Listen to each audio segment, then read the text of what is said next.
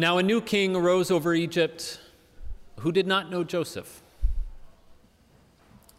There is a whole lot packed into those few words at the very beginning of our reading today. They're meant to take you back to church school, or to the voice of your grandparents, or to a Broadway musical, or wherever it is that you learned the story of Joseph, that favorite son of Jacob with the technicolor coat, whose brothers were so jealous that they almost left him for dead, but instead shipped him off to faraway Egypt.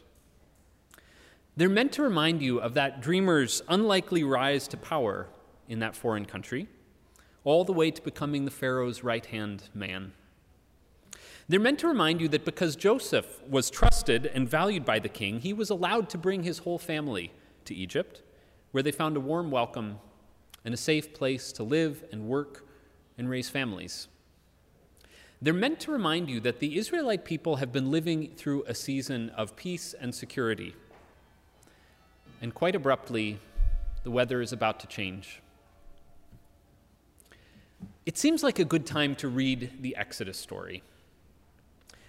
I mean, it's never a bad time to read it, really. It's got excitement and suspense and complex and wonderful characters. It's got a burning bush and a plague of frogs and a sea that splits in two.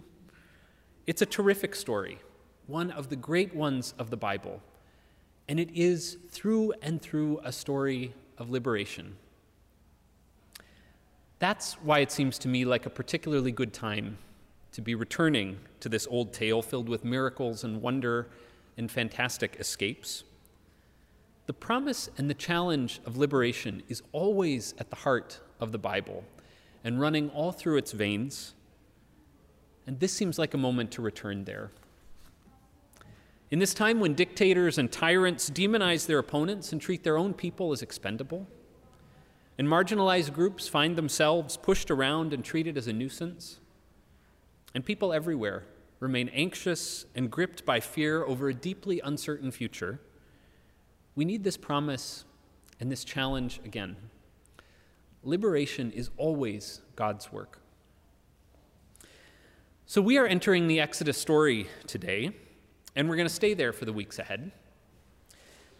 But of course, any story of liberation has to begin with a story of oppression. And that's where the Exodus story begins.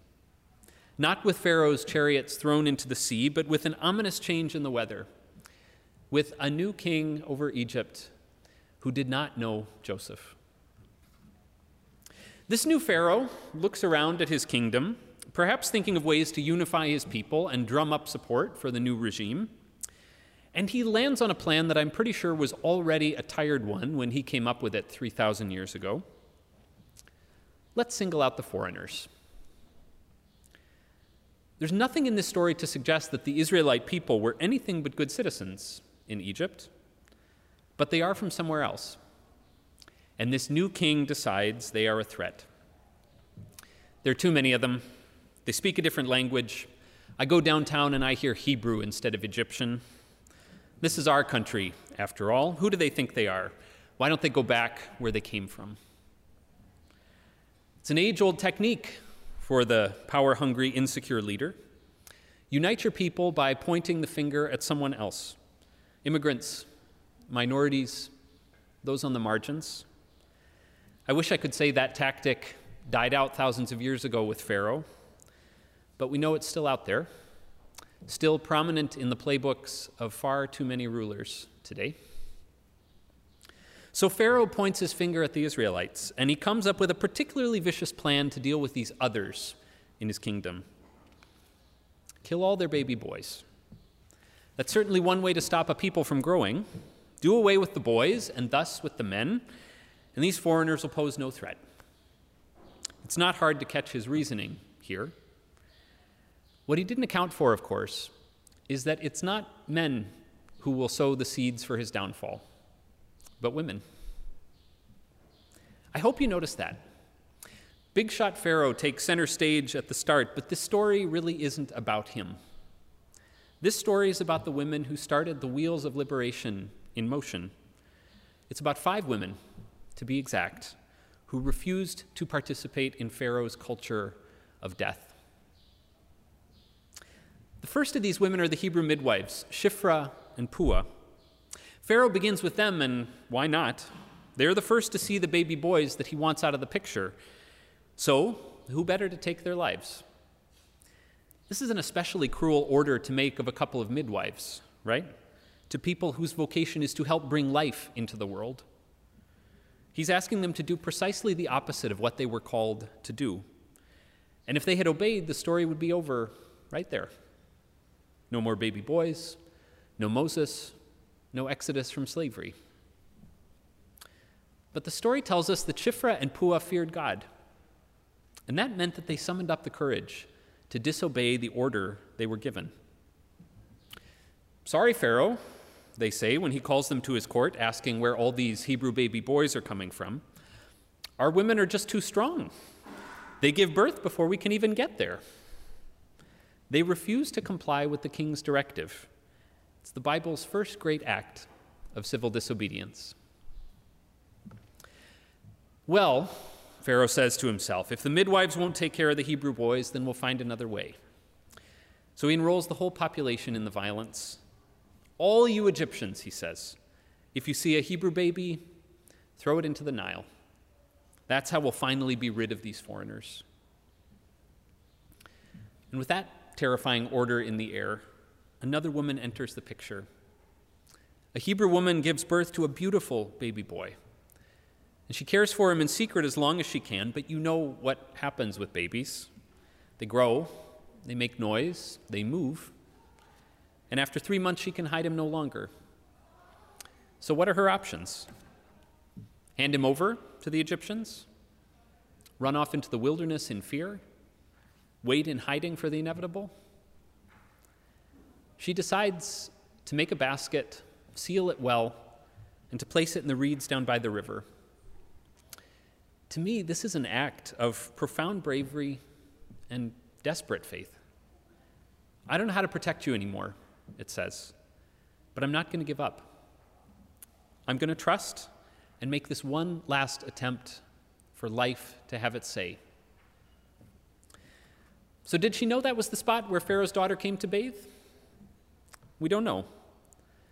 But of course, we do know what's supposed to happen when the princess finds the baby. We know exactly what she's supposed to do with this foreign infant crying there in the reeds. Her own father couldn't have been clearer. But of course, her father isn't there. And there is something welling up inside her as she looks at this child whose mother clearly made one last desperate effort at saving his life. Lying there in front of her, he's not just a foreigner, an other, a threat. He's a human being a single life as precious as any other. And in this moment, he is suddenly making a claim on her. So there just happened to be another young woman watching from a distance as Pharaoh's daughter gazed at this baby and wrestled with those competing impulses inside her, whether to obey her father or this feeling of what she knew was right. I like to think Moses' big sister could see that wrestling happening as the princess stood there by the river. Maybe that's what gave her the courage to speak up out of the reeds and speak to this girl who she was probably never allowed to address. I mean, who is she after all? A young Hebrew girl, a nobody, to speak to the king's own daughter. But speak she does. Shall I go and get you a nurse from among the Hebrew women to nurse the child for you? Do you see what a risk that is? What an incredible leap of faith. This is a really a shocking suggestion that she's making here that Pharaoh's own daughter, of all people, might adopt a Hebrew baby boy and take him in as her own. It's ridiculous. We expect the princess to shoo her away, to call her guards, to throw a stone. But there by the river, with no one else watching, she listens to her heart and to the words of this foreigner. She says yes. And together, these two girls hatch a plan to save this one life, this child who will grow up to confront Pharaoh face to face. In case you can't tell, I love this story. And I think it is so important for this heavy time that we're in right now. I mean, the weight of the world is there in this story. The fate of a whole people, the crushing power of injustice, the desperation of those oppressed. And a revolution does begin. But it's not in the way we might imagine. It's not through flashy heroics or an epic battle. It begins with a handful of ordinary people simply facing what is right there in front of them with great courage.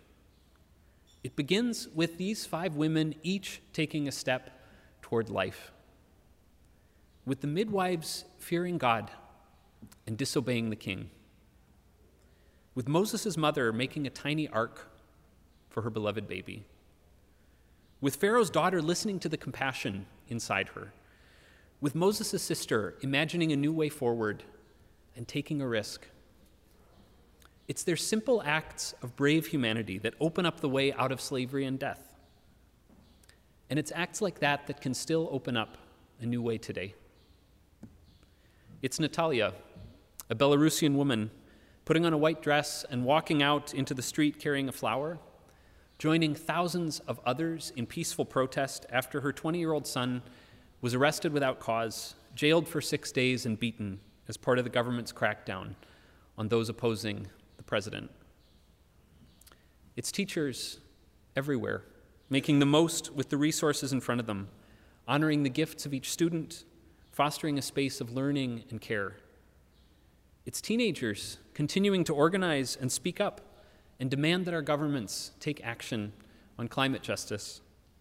It's individual parents and grandparents deliberately teaching their children not to hate those different from them. The Exodus story is going to take us through miracles, through fire and water, through unmistakable signs of the presence and the power of God. All of that is exciting. But don't forget where it begins. It begins with five women, each taking a step toward life. Let your life be a foothold of liberation, says author Brian McLaren. That's what this great story asks of each of us. After all, who knows what might come from one simple act of courage? Amen.